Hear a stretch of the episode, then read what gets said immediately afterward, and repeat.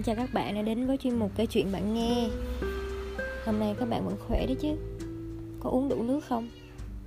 Cố gắng yêu thương bản thân mình nhiều hơn nhé.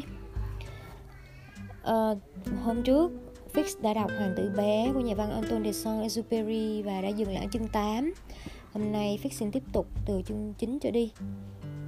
Tôi tin rằng cậu đã nhân chuyến di trú của đoàn chim trời để làm cuộc trốn chạy. Và buổi sáng ngày khởi hành, cậu đã sắp dọn hành tinh thật ngăn nắp. Cậu đã nạo vét kỹ lưỡng các núi lửa đang hoạt động. Cậu sở hữu hai núi lửa đang hoạt động. Như thế rất tiện để hâm nóng đồ ăn sáng. Cậu cũng sở hữu một núi lửa đã tắt. Nhưng cậu vẫn bảo ai mà học được chữ ngờ Vì thế, cậu cũng nạo vét luôn cả núi lửa đã tắt. Nếu được nạo vét kỹ càng, Các núi lửa sẽ cháy được, Cháy đều và sẽ không phun trào. Núi lửa phun trào giống như khói lửa từ ống khói vậy. Dĩ nhiên là trên trái đất của chúng ta, Con người quá độ nhỏ con nên không thể nạo vét được các ngọn núi lửa. Chính vì thế, chúng mới gây ra cho chúng ta hàng đống phiền hà. Hoàng tử bé với một chút phiền muộn cũng đã nhổ nốt những mầm bao báp cuối cùng. Cậu tưởng mình chẳng bao giờ cần trở về nữa. Thế nhưng tất thảy những việc làm quen thuộc này vào sáng hôm ấy đối với cậu lại cực kỳ dịu ngọt. Rồi khi cậu tưới cho bông hoa một lần cuối và chuẩn bị che chắn nó dưới lồng kính, cậu bỗng dưng muốn khóc. Vĩnh biệt, cậu nói với bông hoa. Nhưng cô nàng không trả lời vĩnh biệt, Cậu nhắc lại. Bông hoa bật ho, Nhưng không phải do cảm cúm. Em thật ngốc. Cuối cùng cô nàng nói với cậu, Em xin lỗi chàng, Hãy cố hạnh phúc nhé. Cậu ngạc nhiên vì không nghe thấy những lời trách móc.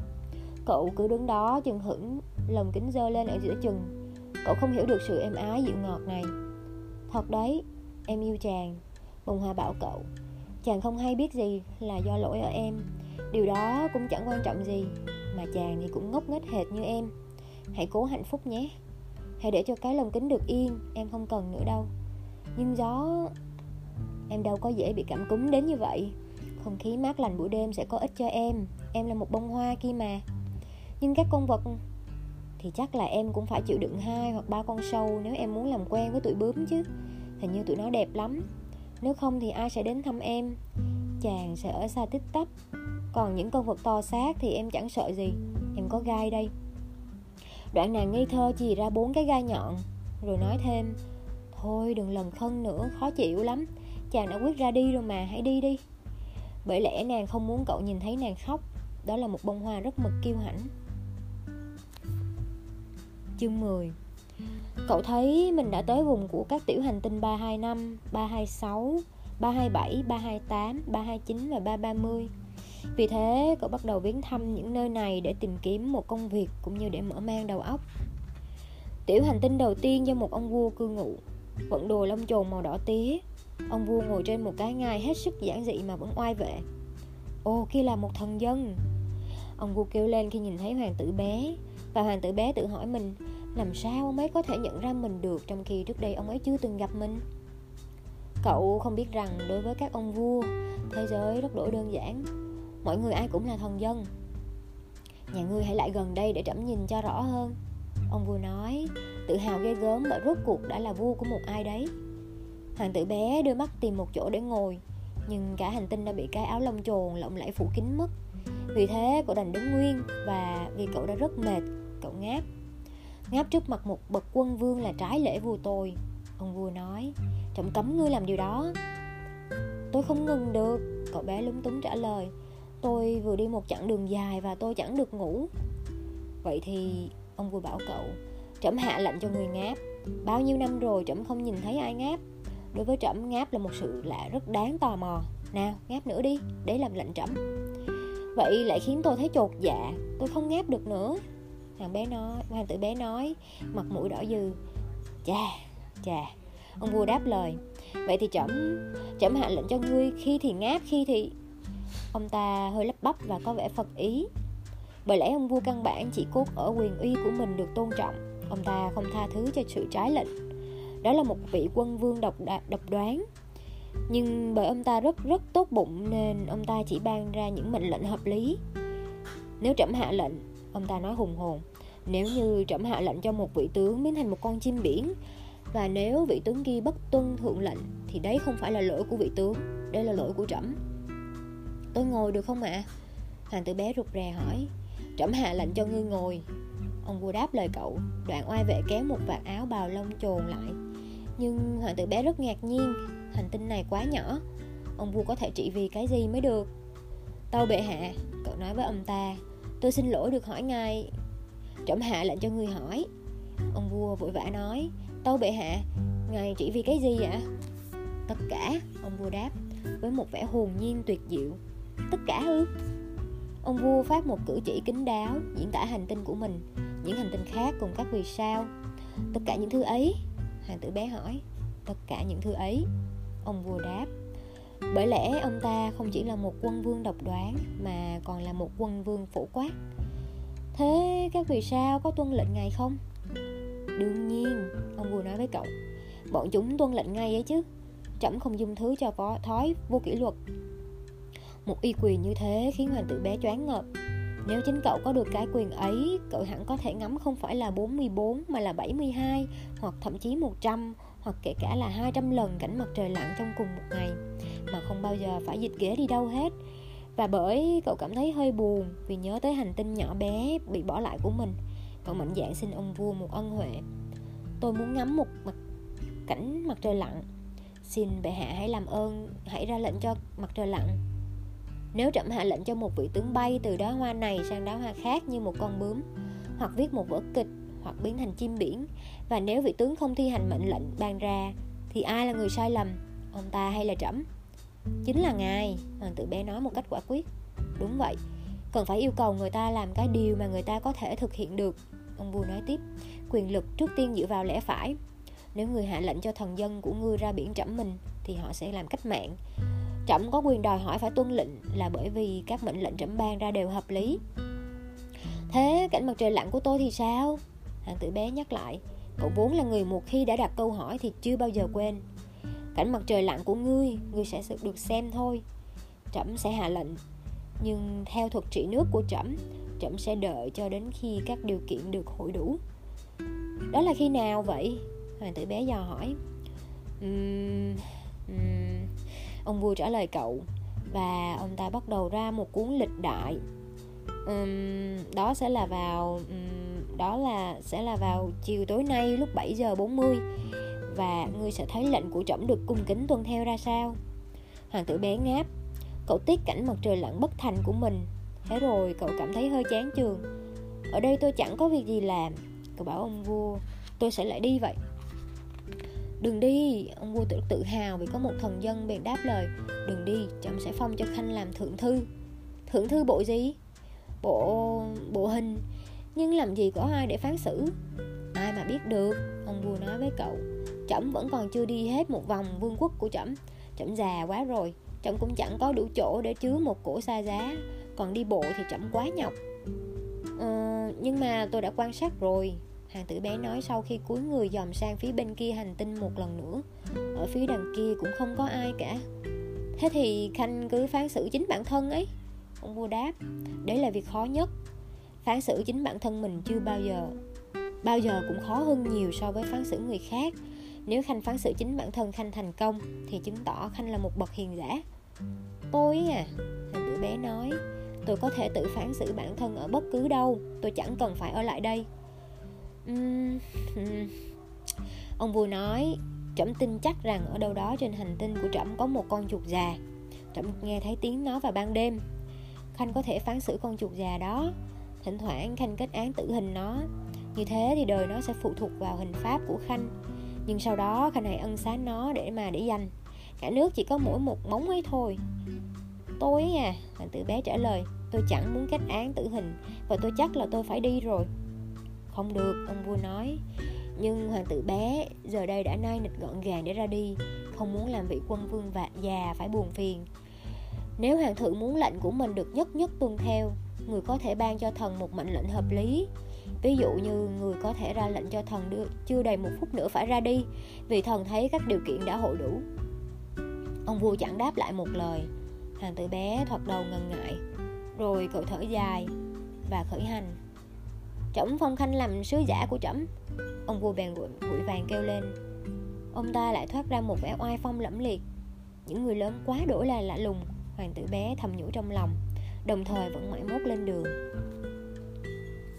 Chương 9 Chương 11 Hành tinh thứ hai có một ông hậm hĩnh cư trú. Ôi, ôi, một kẻ hâm mộ kia rồi.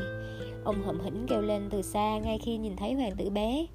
Bởi lẽ đối với những kẻ hậm hĩnh Mọi người khác đều là người hâm mộ.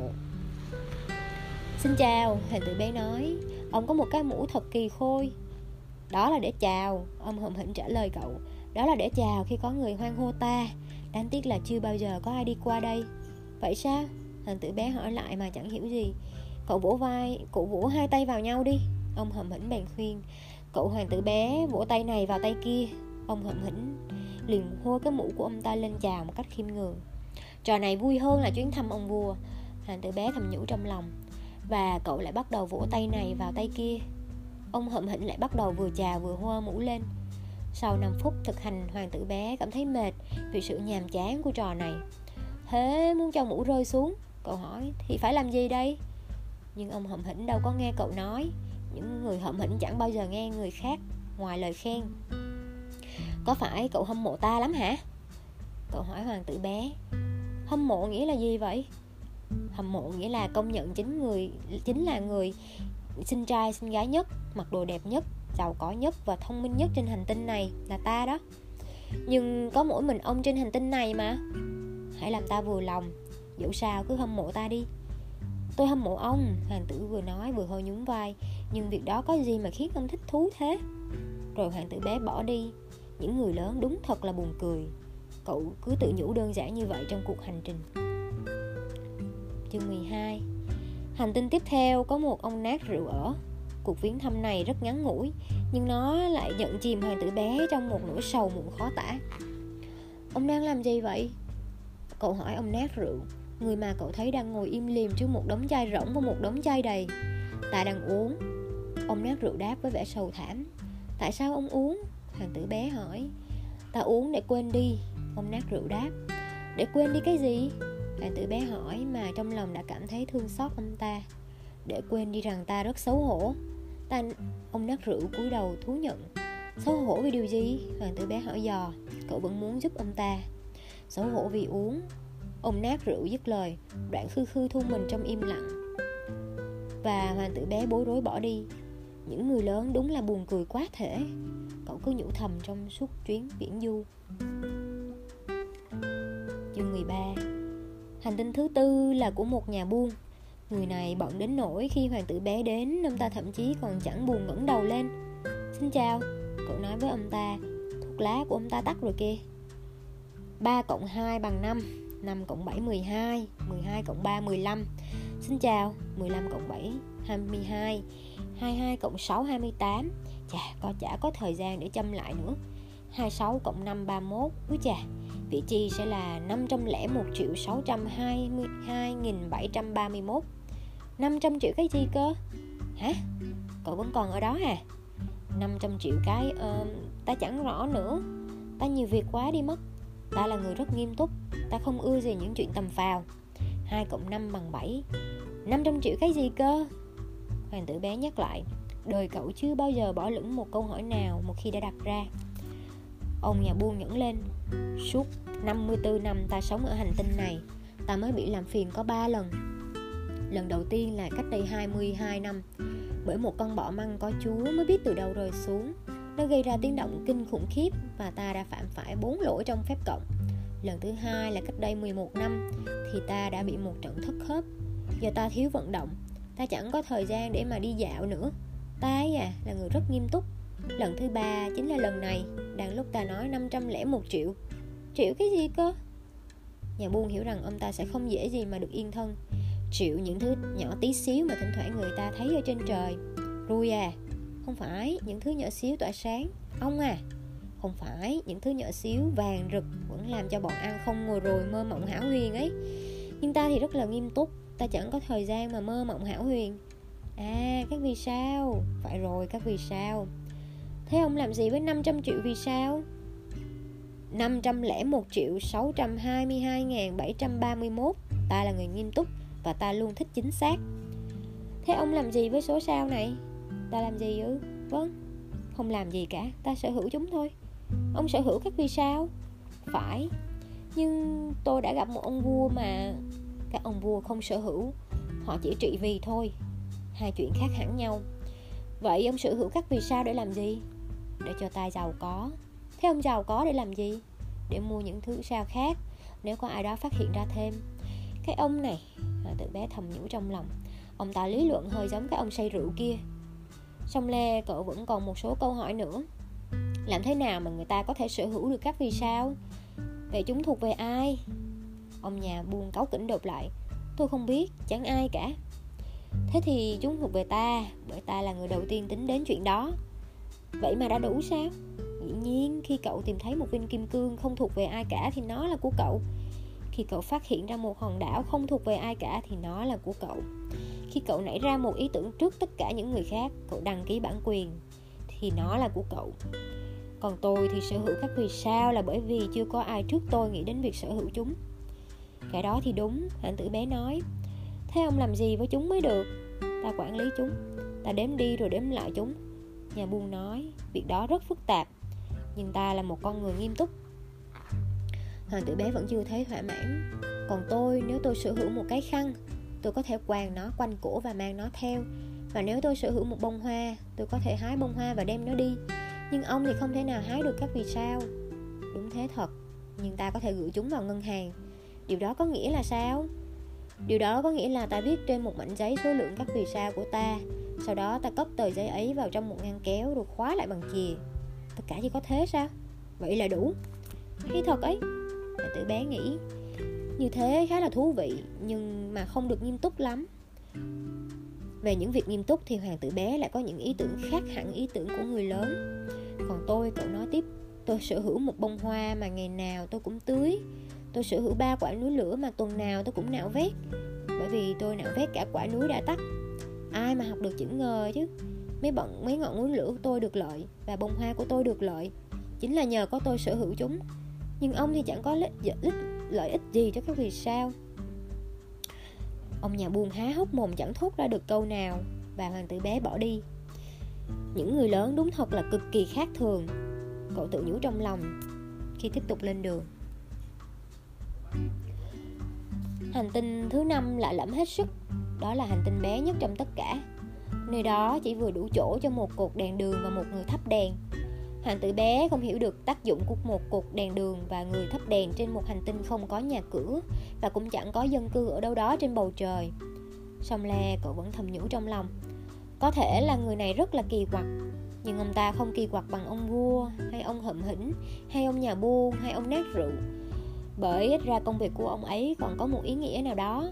Khi ông ấy thắp đèn lên thì cũng như thể là ông ấy khai sinh thêm một vì sao hoặc một bông hoa. Khi ông ấy tắt đèn đi thì đó là để bông hoa hoặc vì sao đi ngủ. Đấy là một công việc rất chi đẹp đẽ, và vì việc đó đẹp đẽ nên cũng rất mực có ích. Ghé vào hành tinh, cậu lễ phép chào người thắp đèn. Xin chào, tại sao ông lại tắt đèn đi vậy? Đó là mệnh lệnh mà người thắp đèn đáp. Chào buổi sáng. Mệnh lệnh gì thế? Là tắt đèn đi chào buổi tối. Rồi ông ta lại bật đèn lên. Nhưng tại sao ông lại vừa bật đèn lên? Đó là mệnh lệnh mà, người thắp đèn đáp. Tôi không hiểu thằng tử bé nói. Có gì để mà hiểu đâu, Người thắp đèn nói. Mệnh lệnh thì là mệnh lệnh thôi, Chào buổi sáng. Và ông ta tắt đèn đi. Thế rồi ông ta lau trán bằng một cái khăn mùi xoa kẻ caro màu đỏ. Tôi làm cái nghề này cực nhọc quá, Trước kia còn đỡ. Buổi sáng tôi tắt, còn buổi chiều thì tôi bật. Còn lại ban ngày rảnh thì tôi nghỉ Và ban đêm rảnh thì tôi ngủ. Thế kể từ thời đó, mệnh lệnh đã thay đổi ư? Mệnh lệnh không hề thay đổi, Người thắp đèn nói. Thế mới là bi kịch chứ. Hành tinh thì cứ quay mỗi năm một nhanh hơn. Thế mà mệnh lệnh lại không hề thay đổi. Vậy thì sao? Hoàng tử bé hỏi. Vậy thì như bây giờ đây, nó quay một vòng trong một phút. Và tôi chẳng có nổi một giây để nghỉ ngơi. Tôi bật rồi tôi tắt mỗi phút một lần. Hay quá đi mất. Ngày ở chỗ ông kéo dài đúng có một phút. Chẳng có gì hay ho cả, Người đắp đèn nói. Tôi với cậu đã trò chuyện với nhau được một tháng rồi đó. Một tháng ư? Phải 30 phút 30 ngày. Chào buổi tối. Và ông ta thắp đèn lên. Hoàng tử bé nhìn ông ta và cậu thấy yêu mến người thắp đèn rất đổi trung thành với mệnh lệnh này. Cậu nhớ lại những buổi mặt trời lặn mà trước kia cậu tìm tìm kiếm bằng cách xê dịch ghế tựa. Cậu muốn giúp người bạn của mình. Ông biết không? Tôi biết một cách để ông có thể nghỉ ngơi bất cứ khi nào ông muốn tôi lúc nào cũng muốn. Người thắp đèn đáp. Bởi lẽ người ta có thể trung thành và lừa trong cùng một lúc. Hoàng tử bé tiếp tục. Hành tinh của ông bé đến nỗi ông chỉ ba bước đã được một vòng xung quanh nó. Ông chỉ việc bước đi chậm chậm để lúc nào cũng ở dưới ánh ánh mặt trời. Khi ông muốn nghỉ thì ông cứ bước đi thôi. Và ông muốn ngày dài bao lâu thì nó sẽ dài chừng ấy. Như thế cũng chẳng tốt hơn được bao nhiêu, người thắp đèn nói. Đời tôi chỉ thích được ngủ thôi.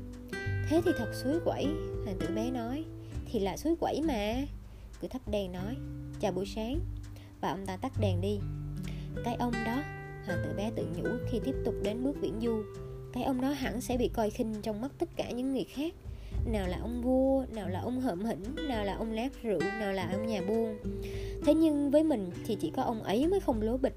Điều đó hẳn là bởi ông ấy lo nghĩ cho một điều gì khác ngoài bản thân mình.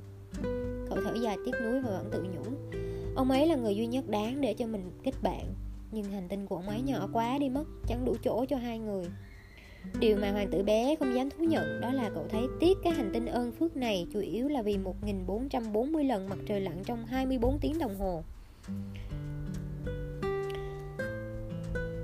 Chương 15 Hành tinh thứ 6 là một hành tinh rộng gấp 10 lần, lần. Sống trên đó là một ông già viết ra những cuốn sách to đùng.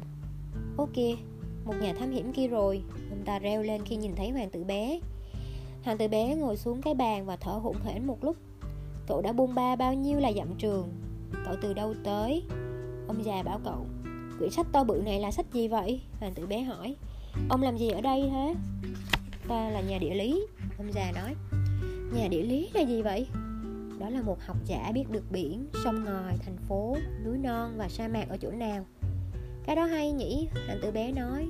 Rốt cuộc như vậy mới gọi là nghề nghiệp chứ. Và cậu đưa mắt nhìn khắp hành tinh của nhà địa lý. Cậu chưa từng thấy một hành tinh hùng vĩ như thế bao giờ. Hành tinh của ông đẹp thật đấy. Thế nó có biển không? Ta làm sao mà biết được? Nhà địa lý nói. Ôi, hoàng tử bé thất vọng. Thế con núi thì sao? Ta làm sao mà biết được? Nhà địa lý nói. Thế còn thích thành phố và sông ngòi và sa mạc. Ta cũng không làm sao mà biết được. Nhà địa lý nói. Nhưng mà ông là nhà địa lý cơ mà. Đúng vậy, nhà địa lý nói. Nhưng ta đâu phải là nhà thám hiểm. Ta hoàn toàn thiếu các nhà thám hiểm. Còn nhà địa lý thì có bao giờ lại đi đếm các thành phố, sông ngòi, núi non, biển cả, đại dương với sa mạc? Nhà địa lý là người quan trọng Nên không đi rong làm gì. Ông ấy không có thời Ông ấy không rời bàn giấy của mình được. Mà ông ấy tiếp đón các nhà thám hiểm. Ông ấy hỏi han bọn họ. Rồi ông ấy ghi chép hồi ức của bọn họ. Và nếu thấy hồi ức của ai trong, trong số bọn họ có ít Thì nhà địa lý sẽ cho điều tra về tư cách của nhà thám hiểm. Tại sao thế? bởi vì một nhà thám hiểm dối trá sẽ gây ra thảm họa cho sách vở của nhà địa lý và cả nhà thám hiểm nào rượu chè quá độ cũng vậy. Tại sao lại thế? Hạng tử bé hỏi. Bởi vì những anh say xỉn toàn nhìn một hóa hai. Như thế nhà địa lý sẽ ghi hai quả núi ở cách nơi chỉ có một mỗi một quả tôi biết một ông hạng tử bé nói, ông ấy hẳn sẽ là một nhà thám hiểm rất tệ, có thể lắm. Cho nên khi tư cách nhà thám hiểm có vẻ đã tốt rồi, nhà địa lý sẽ điều tra tiếp về khám phá của y. Ông ấy sẽ đi xem chứ. Không, như thế lại quá phức tạp.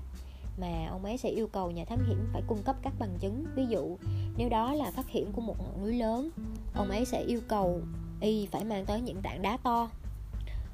Nhà địa lý đột nhiên xúc động ồ nếu cậu đến đây từ nơi xa lắc xa lơ kia mà cậu chính là nhà thám hiểm. Cậu tả ngay cho ta biết hành tinh của cậu đi. Vậy là nhà địa lý bèn mở sổ ghi chép và gọt bút chì. Tường thuật của các nhà thám hiểm hoặc tiền chỉ được chép bằng bút chì thôi. Phải đợi đến khi nhà thám hiểm cung cấp đủ bằng chứng thì mới được ghi bằng mực. Thế nào? Nhà địa lý hỏi. Ồ, ở chỗ tôi, hoàng tử bé nói Cũng chẳng được hay lắm. Nơi đó rất chi là bé. Tôi có ba núi lửa. Hai núi lửa đang hoạt động và một núi lửa đã tắt. Nhưng ai mà học được chữ ngờ? Ai mà học được chữ ngờ? Nhà địa lý nói. Tôi còn có một bông hoa. Chúng ta không ghi chép về hoa đâu, Nhà địa lý nói. Sao lại thế được? Đó là thứ đẹp nhất đấy. Bởi vì hoa là thứ phù du. Phù du nghĩa là gì vậy? Sách địa lý. Nhà địa lý nói Là loại sách nghiêm túc hơn tất thảy mọi sách vở. Chúng chẳng bao giờ lỗi thời. Hiếm có khi nào một quả núi là chuyển chỗ, Hiếm có khi nào một đại dương lại cạn nước. Chúng ta ghi chép những sự vật vĩnh cửu. Nhưng núi lửa tắt có thể sẽ phun lại. Hoàng tử bé ngắt lời. Mà phù du nghĩa là gì vậy? Núi lửa tắt hay lại phun lại với chúng ta đều như nhau cả. Nhà địa lý nói, điều quan trọng với chúng ta là bản thân quả núi kia, nó chẳng hề thay đổi. Nhưng phù du nghĩa là gì vậy? Hoàng tử bé nhắc lại. Cả đời hoàng tử bé, một khi đã đặt ra câu hỏi thì chưa bao giờ bỏ dở điều đó có nghĩa là có nguy cơ sắp biến mất. Bông hoa của tôi có nguy cơ sắp biến mất. Dĩ nhiên bông hoa của mình là phù du hoàng tử bé tự nhủ và nó chỉ có bốn cái gai để tự vệ trước cả thế gian. Thế mà mình đã bỏ mặt nó một mình ở nhà. Nợ, cơn hối tiếc đầu tiên của cậu dân trào như vậy đó. Nhưng cậu đã lấy lại can đảm. Thế ông khuyên tôi nên đến đâu để tham quan? Cậu hỏi. Hành tinh trái đất. Nhà địa lý trả lời cậu. Nó nổi tiếng lắm và hoàng tử bé bỏ đi, mà lòng thì nghĩ mãi về bông hoa của mình.